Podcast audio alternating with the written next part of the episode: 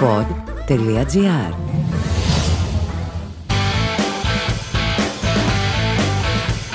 Λοιπόν, γεια σας, γεια σας. Καλώς ήρθατε σε άλλο ένα, άλλο ένα podcast. Είναι ο Θωμάς Ζάμπρας. Η είδηση που επικρατεί φυσικά είναι το διάγγελμα Μητσοτάκη για διάφορα νέα μέτρα που θα πάρθουν, επειδή μου σχετικά με την φάση που δεν πάει και ιδιαίτερα καλά. Εξαρτάται πώς το βλέπεις, βέβαια. Έτσι. Δεν πάει πολύ καλά άμα θεωρήσει ότι τα πολλά κρούσματα είναι άσχημο. Αλλά αν είχαμε σαν στόχο τα πολλά κρούσματα, πηγαίνει απίστευτα. Η πρόβλεψη μέχρι τον Αύγουστο ήταν ότι είχαν αρχίσει να ανησυχούν και λέγανε Πω, έτσι όπως πάμε, παιδιά, θα έχουμε 2.000 κρούσματα μέχρι τον Αύγουστο. Και τώρα έχουμε φτάσει στα 3.000 και λένε Ω, παιδιά, έτσι όπως πάμε, θα έχουμε 8.000 κρούσματα μέχρι τον Αύγουστο. Δεν υπάρχει ταβάνι εδώ πέρα. Δεν υπάρχει ταβάνι. Η Ελλάδα γενικά, επειδή μου ξεπερνάει τις προσδοκίες πάντα από αυτό που περίμενες. Και έχουμε αυτό το πράγμα τώρα, επειδή μου έχουμε μία έξαρση Οπότε λένε τι θα κάνουμε; Ανακοινώνονται κάποια μέτρα, τα οποία είναι υποχρεωτικό εμβολιασμός σε υγειονομικούς και ανθρώπους που φροντίζουν ηλικιωμένους. Και λέει στο διάγγελμα ότι είναι αυτονόητο, έτσι. Αυτό είναι το αυτονόητο. Ελπίζω να μην συναντήσουμε καμία αντίσταση από αντιπολίτευση, ξέρω εγώ κτλ. Ξέρεις ποιο είναι το θέμα με τα αυτονόητα; Ότι τα κάνεις. Δηλαδή έχει περάσει ένα εξάμεινο από τότε που άνοιξαν τα εμβόλια σε κόσμο και άμα ήταν τόσο αυτονόητο αυτό το πράγμα, για ποιο λόγο δεν έχει γίνει μέχρι τώρα; Δηλαδή ακούγεται πολύ περίεργο να αυτοεπενείσαι που κάνεις το αυτονόητο με τεράστια καθυστέρηση. Και όχι, προφανώς, επειδή μου, ναι, ακούγεται καλή ιδέα το να κάνεις υποχρεωτικό εμβολιασμό για ανθρώπους που δουλεύουν σε χώρους υγείας, για ανθρώπους που φροντίζουν ηλικιωμένους, που είναι η ομάδα, επειδή μου, που έχει το μεγαλύτερο κίνδυνο και βγάζει νόημα. Αποφεύγεις αυτό το σημείο να πει υποχρεωτικό εμβολιασμό για όλους αλλά νιώθω ότι είναι λίγο αυτό που λένε gateway drug, ρε παιδί μου. Είναι αυτό που ξεκινάς από κάτι χαλαρό για να πας σε κάτι βαθύτερο. Το υποχρεωτικό εμβολιασμός για τους υγειονομικούς είναι λίγο ο μπάφος, ρε παιδί μου, της φάσης που ξεκινάς από εκεί και σιγά σιγά μέχρι τον ε, Οκτώβριο έρχεται και η κόκα. Ανάμεσα στα πράγματα που μπορείς να χτυπήσεις εύκολα επικοινωνιακά στο διάγγελμα του Μητσοτάκη ήταν η φράση Πόσοι άραγε θα στοιχημάτιζαν πριν από 6 μήνες ότι στα μέσα Ιουλίου 5.300.000 Έλληνες θα είχαν εμβολιαστεί με την πρώτη δόση. Ε, να σου πω, ε, εσείς Εσείς, όταν λέγατε ότι θα γίνονται περίπου 2 εκατομμύρια εμβολιασμοί το μήνα και ότι μέσα στο εξάμεινο θα έχουμε πιάσει επαρκή ποσοστά για να έχουμε ανοσία της αγέλης. Δηλαδή, μην πας μακριά γιατί πόσοι περίμεναν παραπάνω. Εσείς περιμένατε παραπάνω. Υπήρχαν πολλοί λόγοι που δεν έγινε αυτό τελικά. Ξέρω ότι θα μου την παίζουν οι διάφοροι υποστηρικτές της Νέας Δημοκρατίας. Ένας από αυτούς τους λόγους είναι ότι δεν πηγαίνουν άνθρωποι να κάνουν τα εμβόλια. Αλλά δύο επιχειρήματα επάνω σε αυτό. Πρώτα απ' όλα, δεν υπήρξαν ποτέ αυτά τα εμβόλια, ο αριθμός αυτών των εμβολίων διαθέσιμος για να πιαστούν αυτά τα νούμερα ποτέ. Δηλαδή, ακόμα και να τρέχαν όλοι να κάνουν το εμβόλιο, δεν θα είχαν γίνει ποτέ. Και δεύτερον, για οποιονδήποτε λόγο, επειδή μου δεν έπιασες τους στόχους που είχες θέσει να πιάσεις, δεν χρειάζεται να βγαίνεις να πανηγυρίζεις όταν αυτοί οι αριθμοί είναι κάτω από τις προβλέψεις σου. Είναι σαν να βγαίνω και εγώ να λέω: Λοιπόν, παιδιά, στι Πανελλήνιες θα πιάσω 19.000 μόρια. Και μετά, μόλις γράψω 14, να πω: Καλά, ποιος περίμενε πριν από ένα χρόνο ότι θα έπιανα 14. Φοβερό, έτσι. Και πάλι θα συνεχίσω εγώ να το λέω σχεδόν σε κάθε podcast, δηλαδή τουλάχιστον στα δύο τελευταία το έχω πει, ότι είναι τεράστιο θέμα το επικοινωνιακό κομμάτι σε όλα αυτά, στο πώς μιλάς για τέτοιου είδους πράγματα. Γιατί κάπου μέσα στο διάγγελμα λέγεται αυτολεξή ελευθερία για πολλούς. Προσπαθώ να δω τον τύπο τον επικοινωνιολόγο που έχει από δίπλα και είναι σε φάση ε, ε, εννοείς για όλους. Έτσι; Ε, ο, ε, για όλους τώρα. Για όλους θα δούμε, ρε παιδί μου, για πολλούς.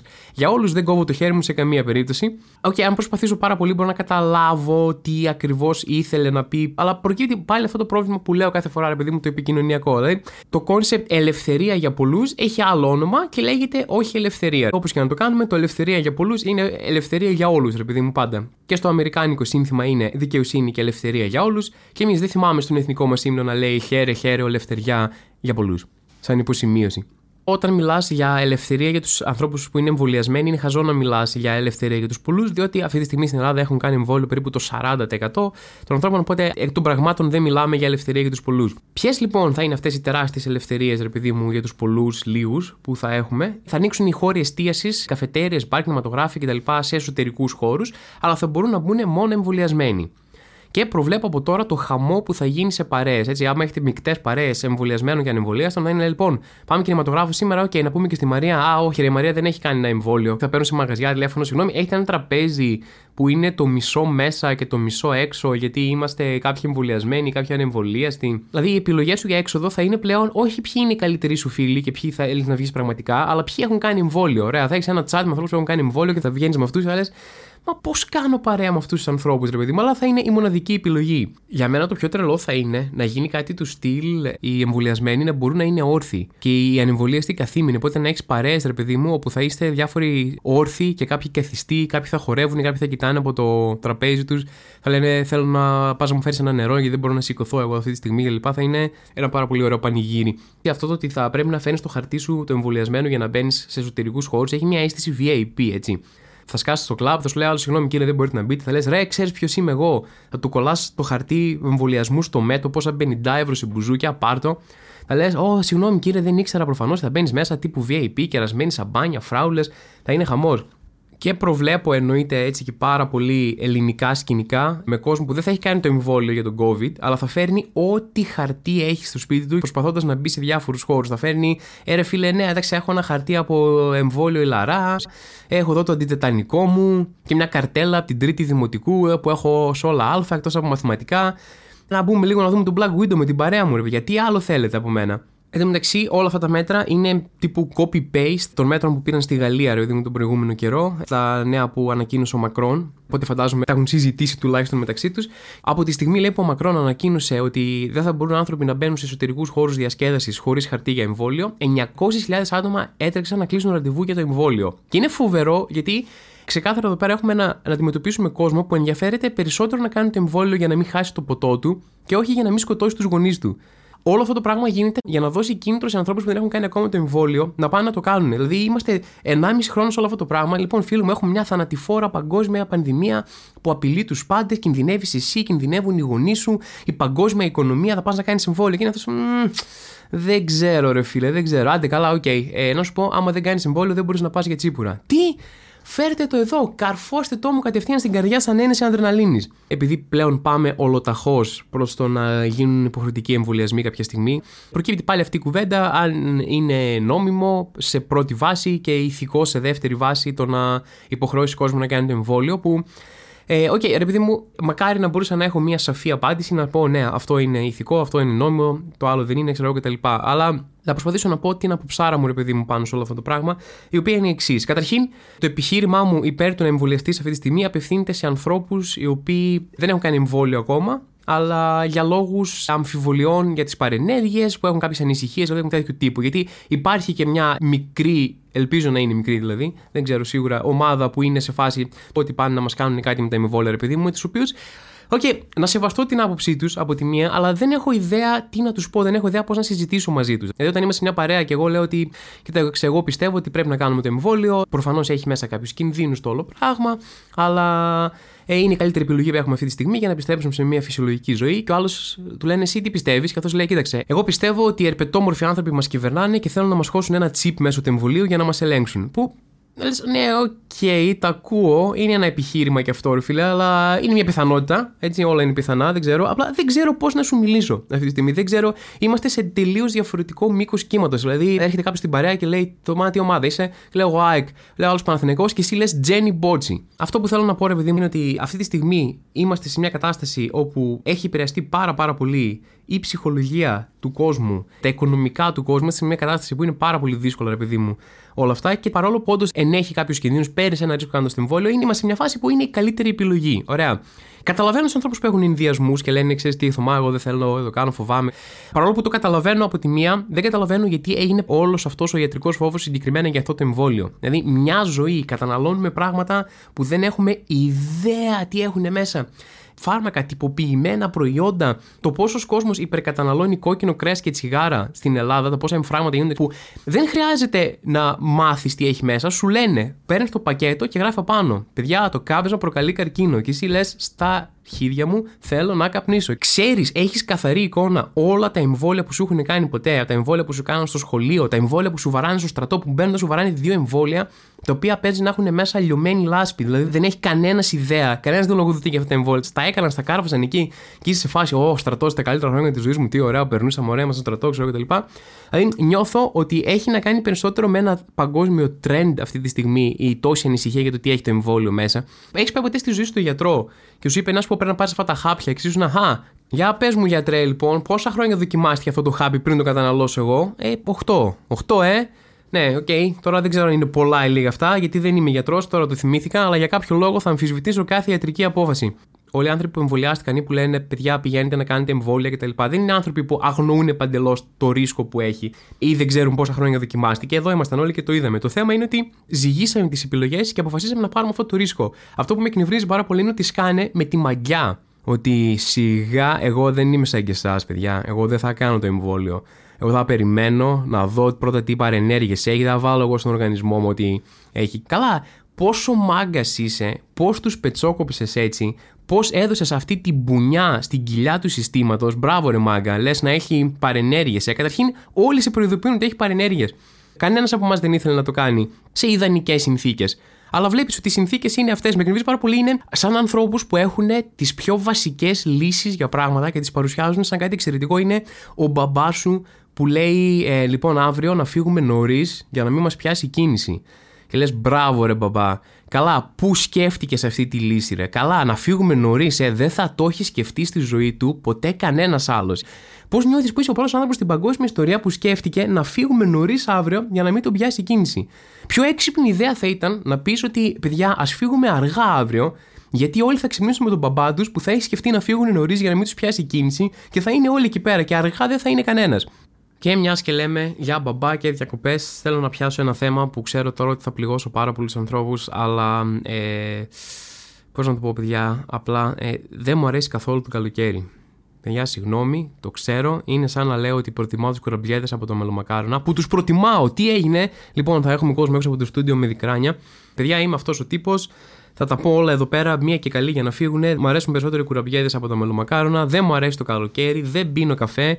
Βάζω κύμα στα γεμιστά. Οπότε, ναι, σας περιμένω. Ε, άμα πάθω κάτι, αφήνω το PlayStation μου στον αδερφό μου. Το έχει πάρει ήδη. Ε; Μου κάνουν σήμα εδώ από το στούντιο ότι θέλω να αφήσω το PlayStation σε αυτούς. Οπότε θα πρέπει να παλέψετε με τον αδερφό μου για το ποιος θα το πάρει. Δεν μου αρέσει καθόλου το καλοκαίρι. Δεν μπορώ να καταλάβω γιατί ο κόσμος ενθουσιάζεται τόσο πολύ με το καλοκαίρι. Διότι το καταλαβαίνω ότι οι διακοπές είναι ωραίες. Αλλά πόσες μέρες θα πας διακοπές το καλοκαίρι; 5, 7, 10, 12 μέρες, 12 μέρες διακοπές στη θάλασσα μέσα σε ένα τρίμηνο καθαρής κόλασης είναι τίποτα. Δηλαδή αυτό το πράγμα το ότι κάνουν όλοι ότι αχ διακοπές καλοκαιράκι θάλασσα όταν πηγαίνουν 5 μέρες θάλασσα το καλοκαιράκι είναι περισσότερο κάθομαι στην πόλη μου, έχει 90 βαθμούς Είμαι μέσα και ο air condition όλη την μέρα με λεφτά που δεν έχω. Δηλαδή, πρακτικά το καλοκαίρι συγκατοικείς με το air condition σου, αλλά είναι ένας συγκάτοικος ο οποίος αντί να προσφέρει οικονομικά, πιο πολύ σου παίρνει ένα ενίγιο ακόμα, ρε παιδί μου, σε τέτοια, για να πας τις 5 μέρες του διακοπές. Δηλαδή, δεν το καταλαβαίνω. Αν μπει στο μάτι, προτιμάς το κρύο, δηλαδή, σε αρέσει να κρυώνεις. Όχι, δεν μου αρέσει να κρυώνω, αλλά συχαίνομαι να ζεσταίνομαι. Τουλάχιστον από το κρύο μπορείς να προφυλαχτείς με κάποιο τρόπο. Από τη ζέστη όταν είσαι έξω δεν υπάρχει απολύτως κανένας. Και λόγω του ότι δεν θα καταφέρεις να πας πολλές μέρες διακοπές το καλοκαίρι, επειδή μου υπάρχουν όλα αυτά που αρχίζουν διάφοροι. Α, τι ωραία που είναι η Αθήνα το καλοκαίρι, που αδειάζει και φεύγουν όλοι κτλ. Παιδιά, να σας πω κάτι. Σκατά είναι η Αθήνα το καλοκαίρι. Ωραία, συγγνώμη, το ξέρω ότι μείνετε πίσω και πρέπει να πείτε κάτι στον εαυτό σας για να μην καρφώσετε ένα παγάκι στο μάτι σας, αλλά δεν έχει τίποτα καλό η Αθήνα το καλοκαίρι. Είναι μια πόλη που είναι 95% τσιμέντο και το υπόλοιπο είναι σίδερο, 5%. Έτσι, και κάπου υπάρχει και ένα δέντρο φυτεμένο. Υπάρχει ένας τρίλος για ένα δέντρο στην Αθήνα, δεν το έχω δει ακόμα όταν το δω θα σας πω. Είναι μια πόλη η οποία ανάβει ολόκληρη, δεν μπορείς να βγεις έξω, δεν μπορείς να πάρεις ανάσα. Χρησιμοποιούν όλοι τα αυτοκίνητά τους, οπότε γίνεται χαμός στην κίνηση. Εντάξει, αυτά τα αδειάζει η Αθήνα το καλοκαίρι είναι για τις εποχές που είχαμε λεφτά, ωραίες πασόκες εποχές που πηγαίναμε διακοπές. Τώρα ποιος πάει διακοπές, σίγουρα όχι εγώ. Και δεν φτάνει το ότι θα πας μια εβδομάδα διακοπές και θα είσαι τρεις μήνες στην καθαρή αστική κόλαση, αλλά θα έχεις και τρεις μήνες τους ανθρώπους που πηγαίνουν διακοπές πολύ περισσότερο από σένα για κάποιο λόγο, να ανεβάζουν φωτογραφίες. Ω, πέμπτο μπάνιο, δέκατο μπάνιο. Αρχίζουν και μετράνε τα μπάνια, γίνεται ένας άτυπος διαγωνισμός, το οποίος έχει κάνει περισσότερα μπάνια μέχρι τέλος Ιουλίου. Θέλω να το σχολιάσω αυτό κάποια στιγμή. Θέλω να βρω κάποιους ανθρώπους από το Instagram μου, να τους πάρω και να τους ρωτήσω, συγγνώμη, Πού βρίσκεις το χρόνο και τα λεφτά για να κάνεις τόσες διακοπές, Μπορείς να με εξηγήσεις λίγο πώς τα έχεις πάει τόσο πολύ καλύτερα από μένα στη διαχείριση της ενήλικης ζωής σου; Επίσης, ένα από τα πράγματα που πίστευα ότι μέχρι τα 31 θα είναι κάτι που άνθρωποι δεν κάνουν πλέον ή που δεν ακούω τόσο πλέον στη ζωή μου είναι το κάμπινγκ. Ελεύθερο ή φυλακισμένο κάμπινγκ. Ποτέ στη ζωή μου δεν κατάλαβα τι ακριβώς ευχαριστιέται ο κόσμος από το κάμπινγκ. Ωραία, όταν είσαι 19 χρονών, έχεις την όρεξη για τα πάντα και τα πάντα σου φαίνονται καλές προτάσεις που σου λένε Έλα, να σου πω, θα πάρουμε ένα λεωφορείο και θα πάμε λίγο έξω από τη Θήβα. Έχει ένα παρακμιακό κλαμπ όπου έχει ένα ευρώ το ποτό. Κλε, ναι, τέλεια, φύγαμε. Τώρα όταν είσαι 31, σου λένε, «Ναι, ξέρω εγώ, θα πάμε εκεί και θα είναι μόνο φίλοι σου και είσαι, δεν ξέρω, τι θα έχει. Θα καθόμαστε θα έχει το συγκεκριμένο ποτό που πίνω πλέον, το μοναδικό κλπ. Ωραία, και στα 41 χρόνια φεύγουν και πηγαίνουν σε κάμπινγκ. Δηλαδή, είμαι τόσο περίεργος που θέλω να χέζω τι διακοπές μου χωρίς να μου χτυπάει κάποιος μία πόρτα για να βγω, να μην περιμένω να παίξω άλλα δύο άτομα στις πιο βρωμερές τουαλέτες που έχει γίνει ever. Δηλαδή είμαι τόσο περίεργος που όταν πηγαίνω τουαλέτα στις διακοπές μου, έστω, όχι στο σπίτι μου, θέλω το χαρτί να παρέχεται από το χώρο που βρίσκομαι και όχι να το έχω αγοράσει εγώ από το σκλαβενίτη και να το έχω κουβαλήσει από την Αθήνα στις διακοπές μου. Πολλοί κάνουν και εντελώς ελεύθερο κάμπινγκ που δεν υπάρχει καν αυτή η θλιβερή βρώμικη τουρκική τουαλέτα σε ένα μέρος. Οπότε πηγαίνουν ή στη φύση, ρε παιδί μου, σαν αρκούδες ή έχουν εκείνον τον έρμο, τον τύπο με την ταβέρνα κοντά στην παραλία, δεν έχουν αγοράσει ποτέ ούτε ένα νερό. Τους βλέπουν κάθε μέρα, χαιρετάνε, μπαίνουν μέσα, τον χέζουν και φεύγουν. Εγώ αν ήμουν δηλαδή θα με είχε πιάσει η κατάθλιψη. Παίζει να βλέπει τις ίδιες φάτσες κάθε μέρα που δεν έχουν ξοδέψει ούτε ένα ευρώ και έχουν χαλάσει τουλάχιστον 55 χιλιόμετρα ρολό χαρτί για τις τρεις εβδομάδες μίζερων διακοπών τους. Πάνε κάθε μέρα εκεί πέρα, παιδί μου, και πάνε μόνο για αυτό το λόγο. Πλέον τους ξέρει με τα ονόματά τους. Μπαίνει μέσα, δεν ξέρω, Ω, Γιώργο, τι έγινε σήμερα, κάθισε λίγο παραπάνω. Όλα καλά. Θες να σου φέρω κάνα δαμάσκινο, κάτι, ρε παιδί μου, να είσαι καλύτερα από την επόμενη φορά. Ξέρει πλέον τα ωράρια, ρε παιδί μου, του πότε θα πας. Α, λέει, είναι αυτή η μαγεία, ξέρω εγώ. Ξυπνάς το πρωί και βγαίνεις κατευθείαν στη θάλασσα. Δεν με πειράζει να πάρω και ένα λεωφορείο ή ένα ταξάκι για τη θάλασσα. Θέλω να ξυπνήσω στις 11 η ώρα και να πάω να πιω ένα καφέ. Δεν θέλω να ξυπνήσω στις 6 παρατέταρτο γιατί βγήκε ο ήλιος και η σκηνή μου από πλην 42 έχει πλέον συν 65 βαθμούς Κελσίου και πεθαίνω, χάνω την ανάσα μου και πρέπει να βγω έξω αναγκαστικά και πρέπει να πείσω τον εαυτό μου ότι Α, τουλάχιστον βγήκα και ήταν κατευθείαν η θάλασσα. Ένα άλλο μεγάλο κεφάλαιο που είναι λόγος που συχαίνομαι το καλοκαίρι, παιδί μου. Ό,τι και να πιστεύετε για το κάμπινγκ, ό,τι και να πιστεύετε για το καλοκαίρι, εδώ πιστεύω ότι θα τα βρούμε. Ωραία. Είναι τα κουνούπια. Εντάξει, εδώ νομίζω ότι όλοι είμαστε στην ίδια πλευρά του ζητήματος. Είναι ένα από αυτά τα θέματα που ενώνουν παγκόσμια τους ανθρώπους. Δεν υπάρχει ούτε ένας άνθρωπος στον κόσμο που να είναι φαν των κουνουπιών. Για να καταλάβετε, ακόμα και ο Χίτλερ έχει οπαδούς. Σήμερα τα κουνούπια κανέναν. Δηλαδή, άμα μου έλεγαν ότι Θωμά θα εξαφανιστούν όλα τα κουνούπια, αλλά μετά θα καταστραφεί η ανθρωπότητα, θα έλεγα δεν πειράζει, θα ζήσω τα τελευταία μου λεπτά χωρίς κουνούπια, υπέροχα, δέχομαι που υπογράφω για να γίνει αυτό. Και τώρα θα μου πεις Θωμά, μήπως τα λες όλα αυτά επειδή είσαι πικραμένος, επειδή δεν θα πας καθόλου διακοπές φέτος πουθενά; Και θα πω, κάτσε φίλε, ποιος είσαι εσύ και πώς το ξέρεις αυτό; Α, ok, okay, ήταν μια δικιά μου σκέψη, ok. Okay. Επιστρέφω. Ναι, είναι αλήθεια, δεν θα καταφέρω να πάω φέτος διακοπές αλλά θέλω να πιστέψετε ότι το μίσος μου για το καλοκαίρι είναι κάτι βαθύτερο που τρέχει χρόνια, δεν θα σας έλεγα ψέματα. Δεν θα καταφέρω να πάω πουθενά φέτος γιατί είχα διάφορες δουλειές και διάφορα γυρίσματα και κανονισμένα πράγματα μέσα στο καλοκαίρι και κάποια στιγμή, επειδή μου πριν από κανένα εβδομάδα, στέκομαι και λέω: Κάτσε, θα έχω χρόνο να πάω διακοπές ποτέ μέσα σε αυτό το καλοκαίρι. Και κάθομαι και τα βάζω κάτω και βρίσκω ότι έχω 7 μέρες κενό μάλλον να πάω διακοπές μέσα σε αυτό το καλοκαίρι, οι οποίες ήταν δύο εβδομάδες πριν και το έχασα. Ε, εκείνο το μικρό ρε παιδί μου σημείο που μπορούσα να πάω διακοπές, οπότε θα είμαι εδώ πέρα τώρα. Και θα μου πείτε μετά, Θωμά, ok, okay, μπορείς τουλάχιστον με κάνα φίλο να πάρεις το αυτοκίνητο, να πας μια μέρα παραλία και θα σας πω, αυτό είναι άλλο ένα πράγμα που σιχαίνομαι για το καλοκαίρι. Δεν υπάρχει καμιά περίπτωση να μπω σε αυτοκίνητο από την Αθήνα, να κάνω 50 λεπτά να φτάσω στη χειρότερη θάλασσα που έχει γίνει ποτέ στο Πόρτο Ράφτη, να καθίσω εκεί τρεις ώρες μαζί με 9.000 άτομα που όσο θλιβερός είμαι κι εγώ, άλλο τόσο είναι και αυτοί που δεν μπόρεσαν να πάνε πουθενά κανονικές διακοπές και να επιστρέψω πίσω για να πω Αχ, μπανάκι, σήμερα το κάναμε. Όχι, παιδιά, ευχαριστώ πολύ. Θα είμαι στο σπίτι μου με το Netflix μου, το air condition μου, μία μπύρα. Και όταν λέω μία μπύρα, εννοώ μία μπύρα. Θα πάρω μία μεγάλη μπύρα και θα τη μοιράσω σε μικρές μερίδες για όλο το καλοκαίρι. Δεν πρόκειται να ξοδευτώ. Θα είμαι εκεί και θα τα λέμε στα social media και εδώ στο podcast. Και από εδώ και πέρα είναι μόνο αυτό. Και εγώ είμαι χάλια και έρχομαι απλά στο στούντιο που έχει και ζέστη γιατί πρέπει να κλείσουμε το air condition για να μην ακούγεται στο μικρόφωνο. Όλα για εσάς αυτά εδώ μεταξύ. Και να είναι όλο το καλοκαίρι αυτό. Εσείς να είστε διακοπές και εγώ να είμαι εδώ ο μίζερος γκρινιάρης. Θα λέω, ξέρετε τι δεν μου αρέσει για το καλοκαίρι. Ναι, πού είστε διακοπές και εγώ δεν είμαι. Τέλος πάντων, λοιπόν, θα είμαστε εδώ και θα τα λέμε. Ωραία, αυτά για αυτή τη φορά. Θα λέμε φυσικά την επόμενη Πέμπτη. Εν τω μεταξύ είναι η επόμενη Πέμπτη. Γιατί κάθε φορά με ρωτάτε πότε θα βγει το καινούριο podcast και δεν έχετε συνηθίσει ακόμα ότι βγαίνει Πέμπτη. Είναι η έκτη Πέμπτη, παιδιά. Κάθε Πέμπτη. Καινούριο podcast. Είμαι ο Θωμάς Ζάμπρας και αυτό ήταν το άλλο ένα podcast ραντεβού την επόμενη εβδομάδα. Το άλλο ένα podcast είναι μια παραγωγή του pod.gr. Αναζητήστε τα podcast που σας ενδιαφέρουν στο pod.gr, Spotify, Apple Podcast, Google Podcast και σε όποια άλλη εφαρμογή ακούτε podcast από το κινητό σας. Γιατί έχετε τόσες πολλές εφαρμογές για να ακούτε podcast στο κινητό σας. Διαλέξτε μία.